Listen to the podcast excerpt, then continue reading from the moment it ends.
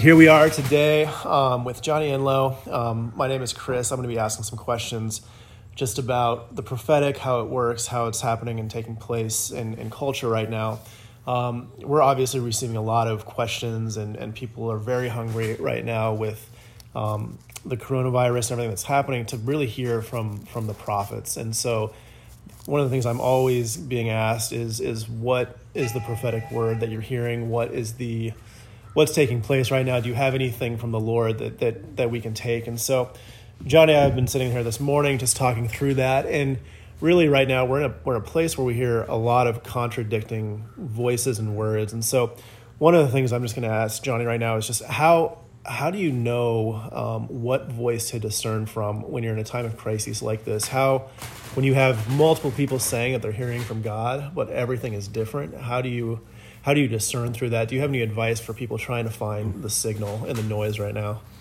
Yeah, Chris. That I mean, that's just a good uh, question, and we can see if you take it out of the context of the church, just into society, trying to determine, okay, who's telling, who, who's telling it right? Is is Fox News telling it, or is it CNN?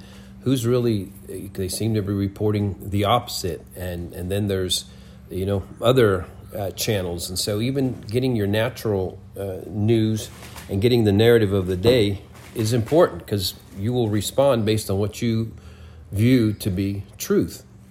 so, how much more we'll say in the body of Christ when uh, there are prophetic voices that seem to contradict, and some have uh, the present signs of the time, the coronavirus, and whatever else, whatever challenge, the economic challenge, the market is tanking, and so there is a connecting of this to some end time scenario and be prepared for it.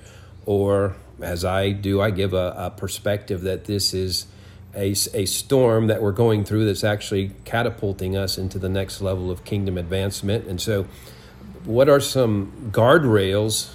Mm-hmm. I hear what you're saying. So what are some guardrails for us determining who we should listen to or not listen to? Yeah, yeah. Uh, you know, again, the children of Israel, the ten spies, or, or Joshua and Caleb. And you know, I think a couple of things. One is if we're if we're calling somebody a prophet or a prophetic voice, and we've decided to listen to them, we want to make sure. I think that before you follow anything important in your life related to them, can you identify a prophetic word that voice has given that has ever come to pass? I understand we see in part, we prophesy in part. You know, some want to hold up to the Old Testament model of being perfect. But even if you jump to the New Testament model of things being uh, in part, Paul said, I prophesy in part, see in part. And so, you know, not demanding that they be 100% prophets, but there is, uh, you know, there are prophets that have a, a following and a large following, and some that have sold uh, millions of dollars of books, and, and literally they don't have one prophetic word that has ever been fulfilled.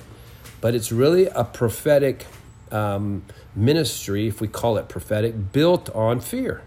And, and so people that find, that have in themselves a stronghold of fear will find themselves drawn to that.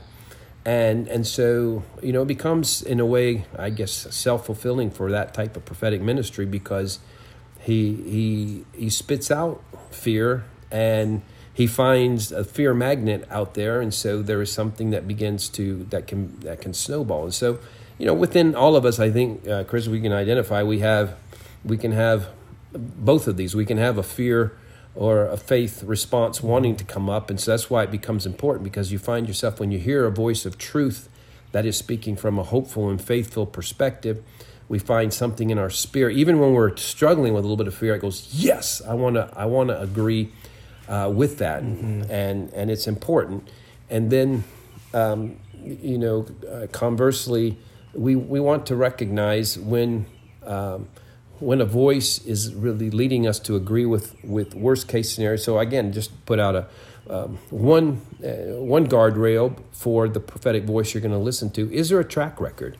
Not just a track mm-hmm. record of followers and likes. You know, we've started judging what's truly anointed or whatnot by follow mm-hmm. followings and likes, and that has nothing to do with it. And there's really, is there a track record? It would be number one. Number two um, is, do you get hope from that prophetic word? Mm-hmm. and He is the God of hope. And even in in the most severe judgments God would ever have His prophets speak, in, even in the Old Testament, He did not just have it be a devastating uh, prophetic word that would sit on its own there. Even Jeremiah, who for decades is preaching, uh, prophesying judgment, people forget that the reason he's having to do so is because the Lord's already had him walk through Jerusalem and say, Jeremiah, see if you can find one. Mm-hmm. And he can't find one mm-hmm. uh, that follows the Lord. And it's because there's now been three or four generations at least who have not served God. They're into Baal worship. There is like not even a pulse hardly of the Lord there. Has nothing, there's no similarity at all to any society that we have around us mm-hmm. here. And, and even in that case, and so it's like we have people even today trying to be Jeremiah prophets of that day, say, well, that's what the prophet said then. There's, there's, you know, you have to go one of the darkest Muslim nations even to find some kind of scenario there, and, and it still probably doesn't e- equal that there. And so when, when you try to bring in a Jeremiah prophet, but even there, even there, you, you find where the Lord says, there, but I know the thoughts that I have for you. Right after Jeremiah is saying, uh, you know, drastic things the Lord's going to do and judge, the Lord says, I know the thoughts I think you. Return to me, you know. Mm-hmm. Yeah. My thoughts are of hope, of peace, a future for you.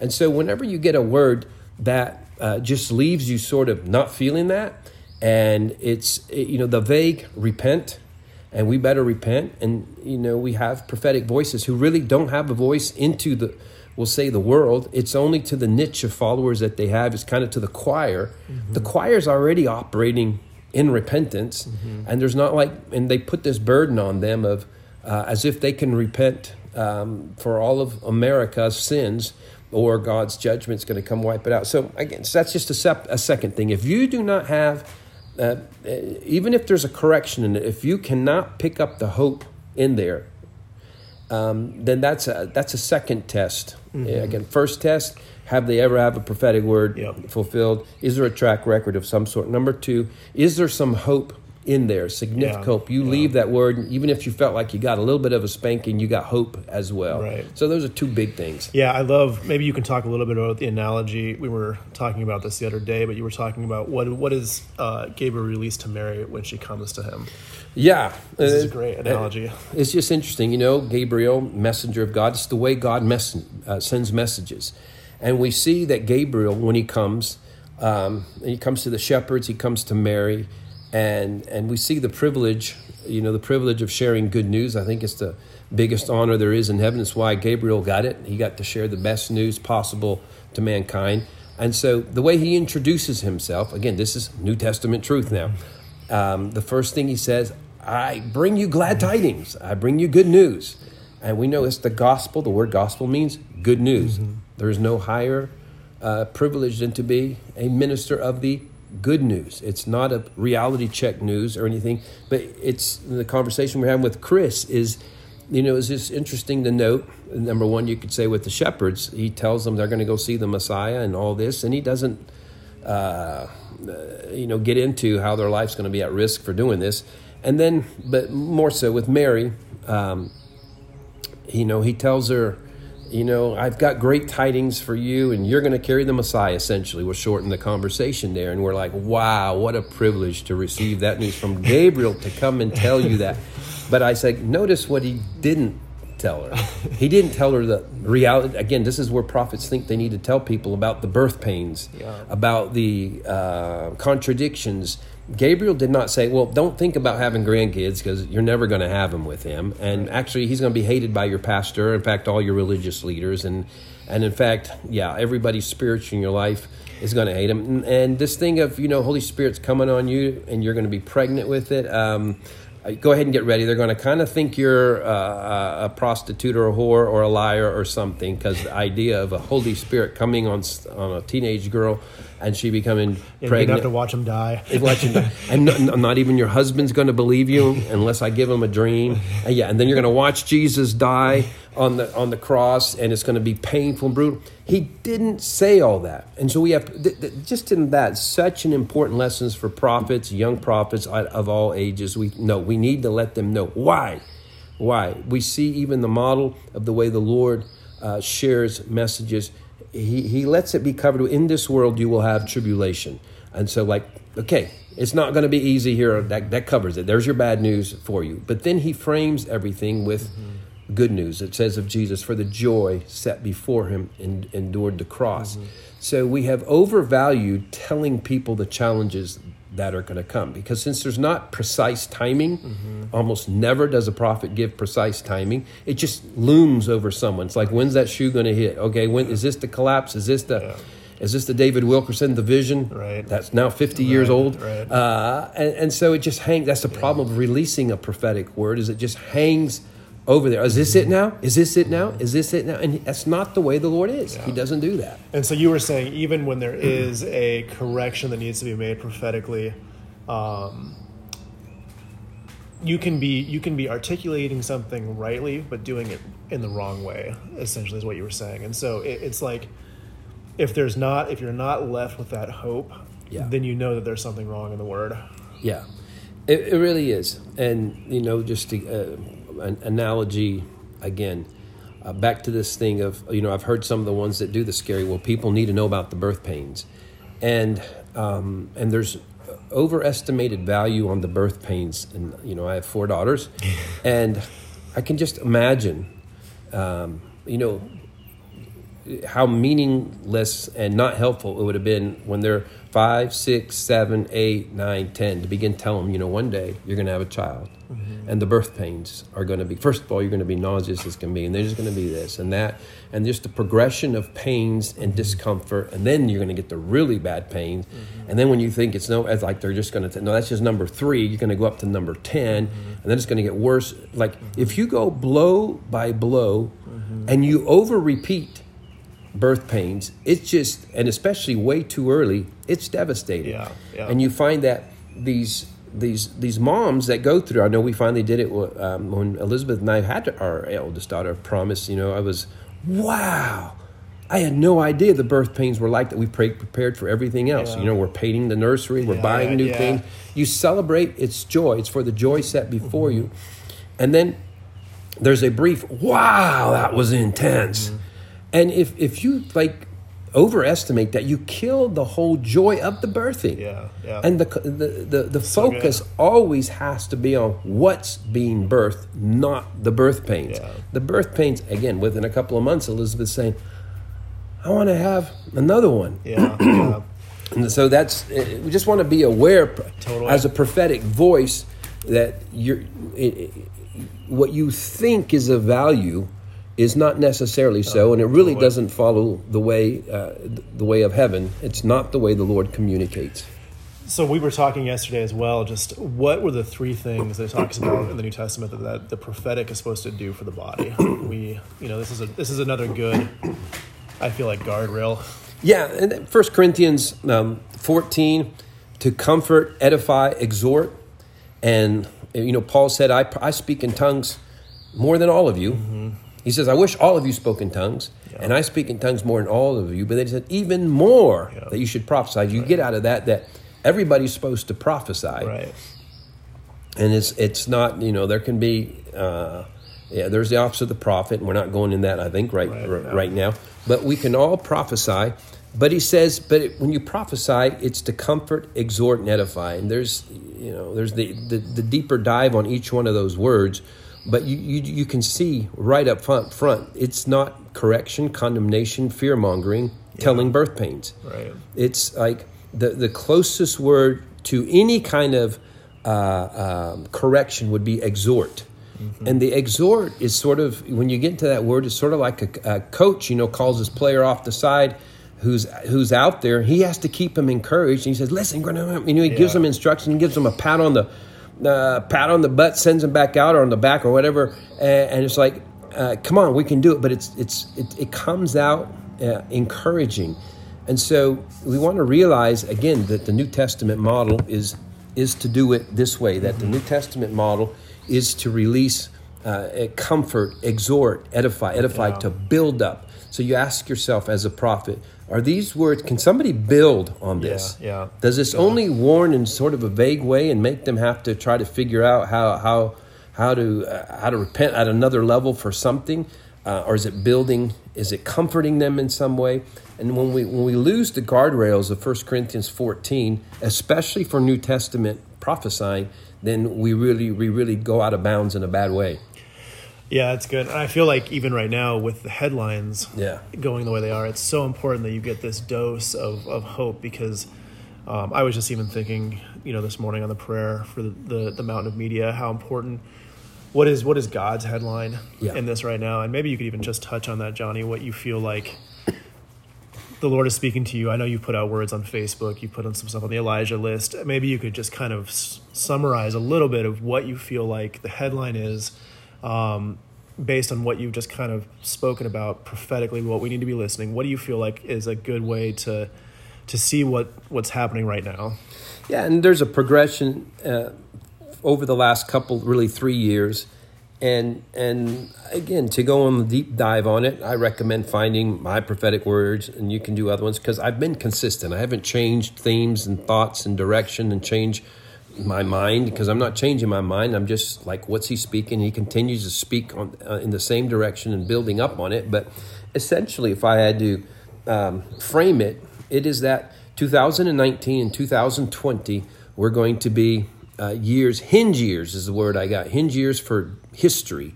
And that in the same way, Martin Luther and the Protestant Reformation were hinge years. We looked at everything being different since the, there's a whole since the Protestant Reformation, before the Protestant Reformation, what kicked in when, when Luther nailed the thesis there on the church. And, and we're in such a time, but this is even a bigger, bigger shift. That was, you know, 500 year, that was a 500 year shift we went into and, and it went into how shall we be saved? We're saved by faith. And now we're into how shall we live and how shall we live in the kingdom. And so in this transition, there is a removing of some of some really dark uh, darkness that is taking place. God is calling us, and He's awakening this message of reformation of the nations. And the reformation of the nations goes back to Jesus' original message of being salt and light in every area of society, not just planning an escape, not just trying to get out of here, not just the God of rapture, but again, we've been trying to uh, escape the planet before we fulfill the kingdom uh, commission assignment. And so, as we go into society now, we're, we're finding, you know, that there are strongholds. There is a super mafia from the enemy that has been established there. So, God, in this two-year season, is is is removing them. I mean, it'll continue uh, moving on in some way, but there is there is a major transition and shift and change taking place right now. It's very encouraging. It's really us. It is crossing over into another reality. It's crossing over the Jordan in a sort of way. It's going into promised land, Jericho, you know, cities and nations that now know God in another way. And so to to turn that narrative and, and the transition and the storm of the narrative of the, the intense challenge and it's you know it's definitely been a stirred up reality now with coronavirus and the and the bank uh, the banks and, and Wall Street challenged in different ways. There's it's storm atmosphere, but this storm is not headed towards the end time scenarios many uh, think of. And if I I just throw this in right now, Chris, it's we we have there. I've been observing it, uh, you know, for forty years or more. The prophetic tendency to, uh, again, for four decades, I'll say, of every negative downturn of anything that happens, whether it's uh, a virus, whether it's a market uh, slowdown, whether it's a war or something, everything, there are the voice, the quote, prophetic voices that come out and try to frame the challenge of that day into a final end time scenario of this is now yeah, headed, this is one, you know, one world totally, government, the totally. beast, Antichrist and it's just a repeat mistake over and over. Yeah. You know, if I was 25, uh, it'd be one thing. But I've been watching this. I'm 60 now. I've been watching this for decades, yeah. and it just keeps happening and keeps happening. And and both don't follow, uh, don't fall into that if you are a, a, a you know emerging prophetic voice, and if you're one receiving from an emerging prophetic voice, or you're on, you're just being exposed to the prophetic. Be careful about listening to that type of voice. You will go down, it's fake news. You will head down the wrong path. Yeah, that's so good, Johnny. Well, I think that's good for this uh, this episode. We're going to be talking more um, on what the difference is between an Old Testament and New Testament prophet is. We're going to talk a little bit about the kingdom mindset and how your eschatology will influence um, the prophetic voice you probably listen to, or if you're prophesying, how, how you are prophesying. Um, and then we're going to finish up on just the different ways that Johnny hears the prophetic, how he would encourage people to hear it. And so you don't want to miss any of these. Tune in to hear the rest of these in a little bit. This podcast was made available by contributions from listeners like you. To donate, go online to restore7.org. Thank you.